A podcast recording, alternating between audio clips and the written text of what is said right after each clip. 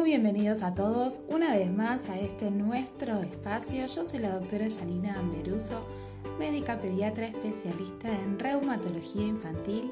En este momento vamos a charlar eh, acerca de fibromialgia juvenil, continuando con nuestro bloque de eh, síndromes dolorosos o dolores musculoesqueléticos en los niños. En esta oportunidad vamos a charlar este tema que es tan complejo, que requiere un manejo interdisciplinario, pero que siempre pensamos que la fibromialgia afecta solamente a los adultos, pero también tenemos que tener en cuenta que la fibromialgia afecta a los niños y eh, también a los adolescentes.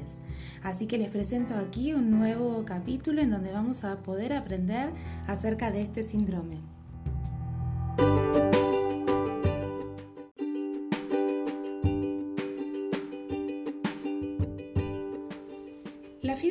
Juvenil es un síndrome, como ya hemos charlado, que forma parte entonces de los síndromes de amplificación del dolor eh, que se caracteriza justamente porque el síntoma característico es el dolor.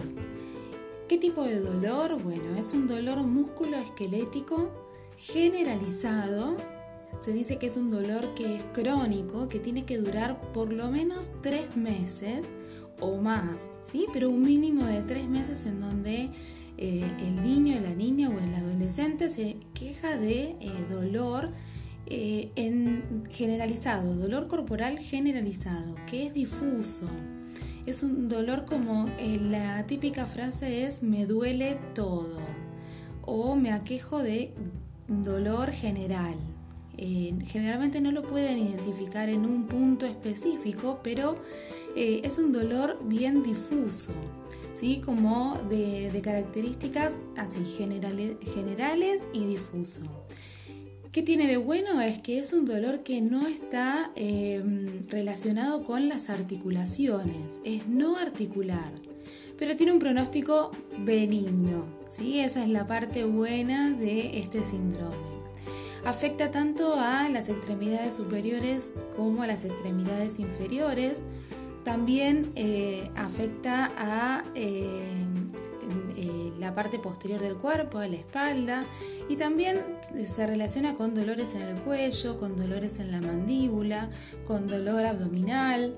Eh, vamos a ver que tiene que cumplir algunos otros criterios y se asocia a otros signos y síntomas como ser la fatiga, el sueño no reparador, esto de que me acuesto eh, y cuando me levanto siento que no he dormido nada y problemas que pueden ser eh, relacionados con em, el sistema cognitivo del, niño o del adolescente, con problemas de atención, déficit de, atención, eh, alteraciones en la memoria, em, dificultades en el, en el colegio, con problemas en la resolución eh, justamente de, de problemas en, en, la escuela, con el razonamiento, con las relaciones sociales justamente con sus pares.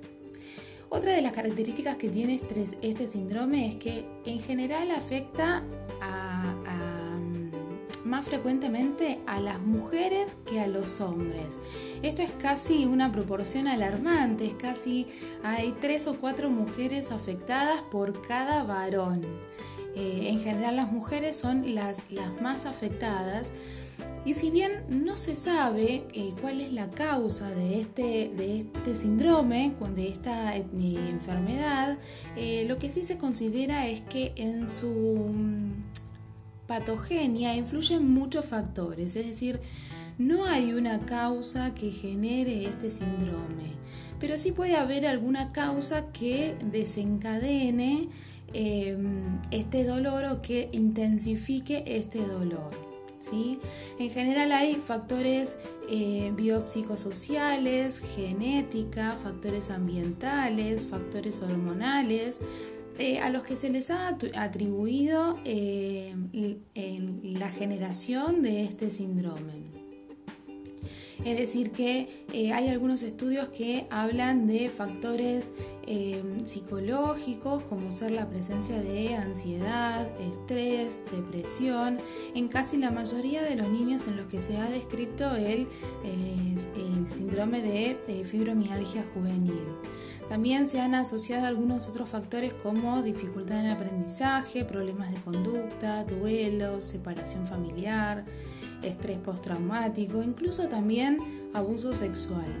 Em, es decir, que estos niños generalmente tienen toda una carga emocional y em, psicológica eh, importante que hay que eh, tratarla.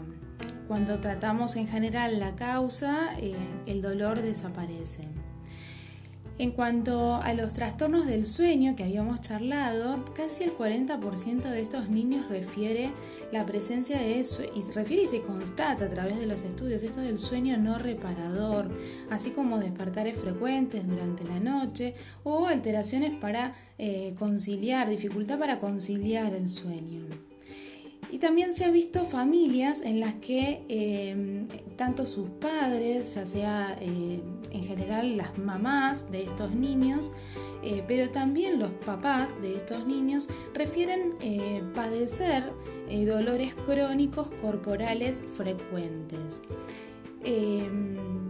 La evidencia actual entonces indica que la fibromialgia juvenil es el resultado de una combinación de predisposición genética, de varios factores estresantes que son externos, que resultan de un proceso llamado sensibilización del sistema central.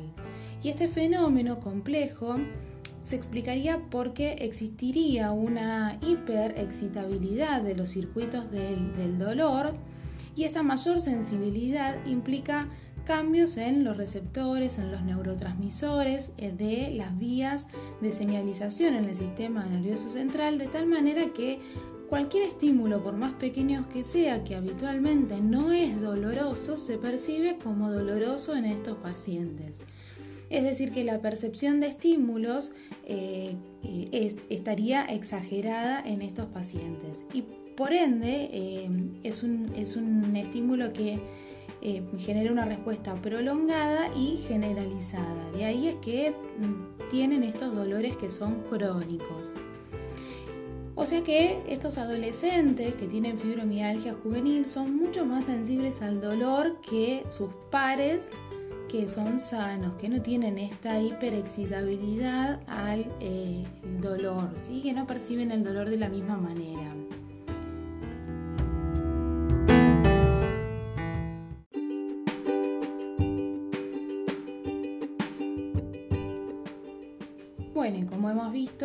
El dolor es el síntoma principal, que como eh, para repasar, eh, se describe como difuso, profundo, continuo y que puede tener periodos de exacerbación eh, que pueden ser desencadenados ya sea por un episodio de, estrés, ya sea un estrés físico como una infección viral o un estrés psicológico, ya sea que el niño esté atravesando alguna situación que genere un estrés psicológico o la actividad física excesiva o bueno que le genere eh, alguna situación al niño que desencadena el dolor. Y este dolor puede estar acompañado por fatiga, casi el 90% de los casos eh, se han reportado que los niños se acompañan con este dolor de fatiga, con sueño no reparador, rigidez matinal, esto que charlamos siempre de despertarse a la mañana eh, con sensación de no poder moverse, que están como un robot, que están como duritos, que no pueden moverse. Se asocia mucho a depresión también. También se asocia con eh, una sensación subjetiva de tener em, el hinchazón de manos y de pies. O sea, ellos sienten que, por ejemplo, no pueden colocarse un anillo, sacarse un anillo, como si fuera un edema articular, pero es subjetivo. Es una sensación de hinchazón variable de manos y pies. Se asocia mucho también a cefaleas, a dolores de cabeza, parestesias, calambres. Eh, últimamente se han descrito ah, asociaciones con dolor abdominal y síndrome de colon irritable y esto genera, eh, mm, por razones obvias, ausentismo escolar, escaso rendimiento escolar y eh, mucha retracción en su personalidad y dificultad para las relaciones sociales. Como estos últimos, digamos, el dolor es como muy exacerbado en cuanto a estímulos, cualquier estímulo leve genera dolor y el resto de los, de los síntomas asociados son más bien subjetivos, es difícil durante el examen físico encontrar signos objetivos que generen eh, un, digamos, una una clínica objetiva para decir que realmente tienen fibromialgia juvenil. Y realmente al examen físico no hay pruebas instrumentales para que confirmen el diagnóstico. Es por eso que el, interrogatorio eh, con el paciente y la familia es sumamente importante para ver cómo es esta cronología del dolor, cuáles son los síntomas este, que están eh, asociados y por supuesto el diagnóstico se hace por exclusión de otras patologías mediante el interrogatorio, el examen físico exhaustivo. En caso de solicitar laboratorio es necesario descartar otras patologías como ser enfermedad tiroidea, enfermedad celíaca y otras eh, patologías relacionadas con los síndromes dolorosos como venimos charlando.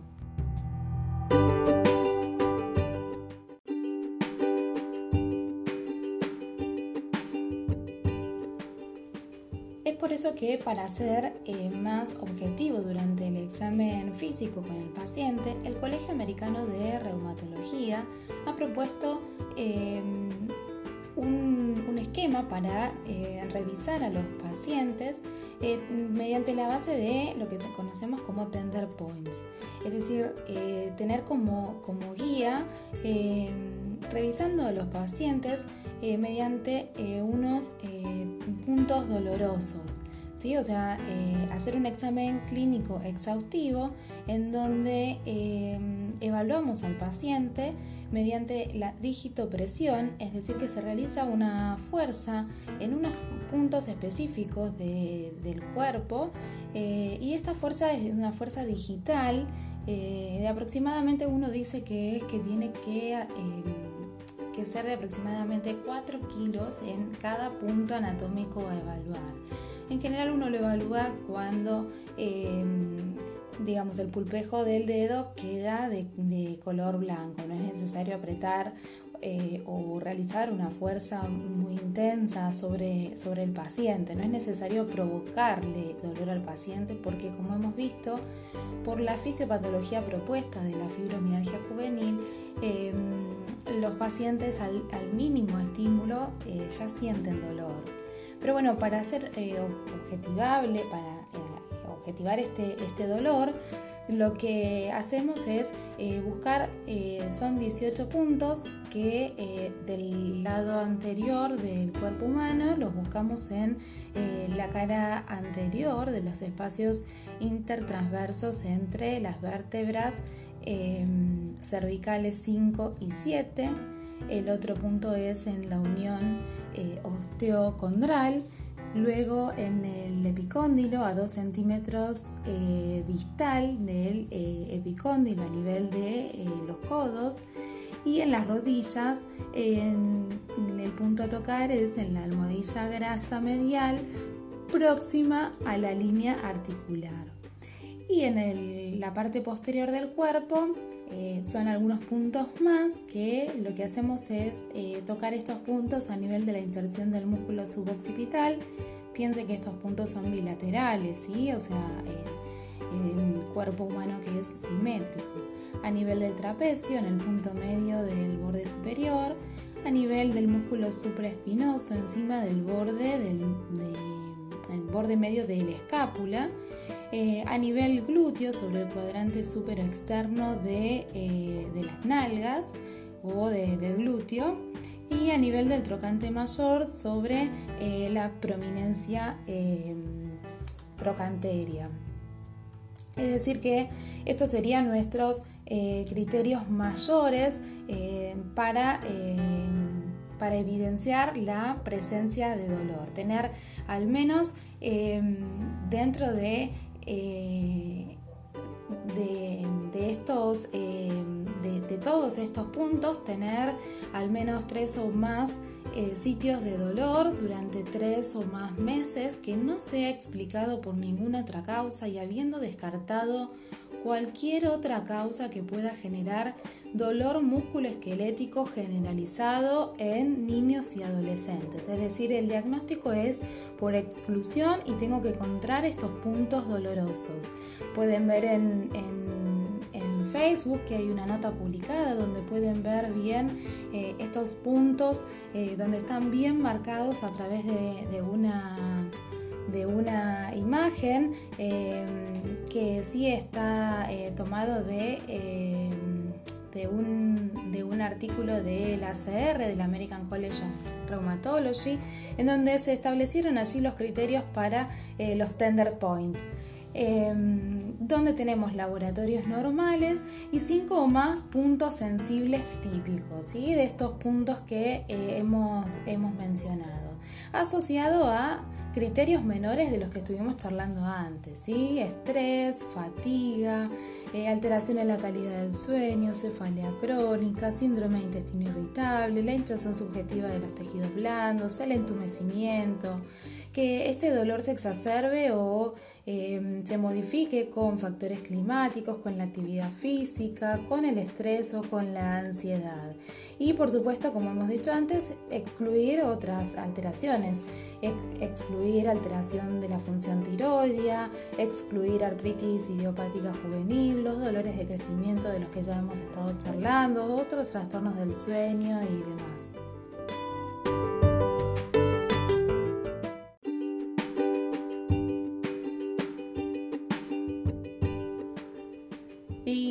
Para ir finalizando, si el diagnóstico nos incluye obviamente un desafío, el tratamiento sin dudas es otro desafío más para tener en cuenta en estos pacientes que padecen de fibromialgia.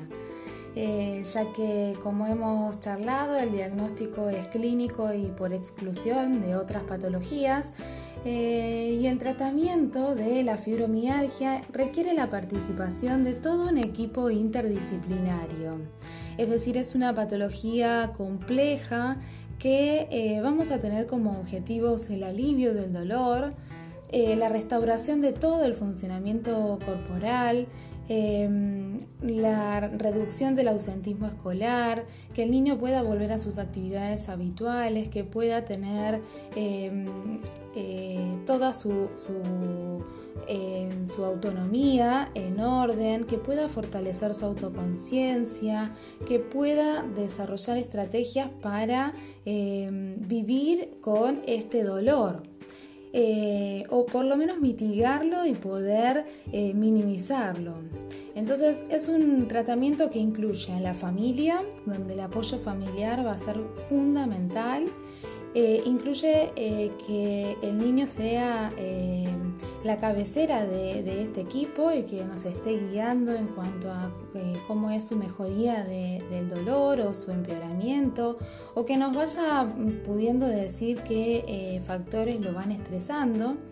y es importante también reducir la ansiedad que produce este trastorno, explicándole primero al niño y también a la familia que el dolor, si bien es intenso, es real y le creemos que tiene este dolor, es un dolor que no produce daño en las articulaciones, es un dolor que eh, no genera una enfermedad grave y que por eh, a favor de, eh, de la entidad es un dolor que si bien tiene todo esto de malo no no tiene un mal pronóstico, sino por el contrario, el pronóstico es excelente si podemos cumplir con el tratamiento adecuado.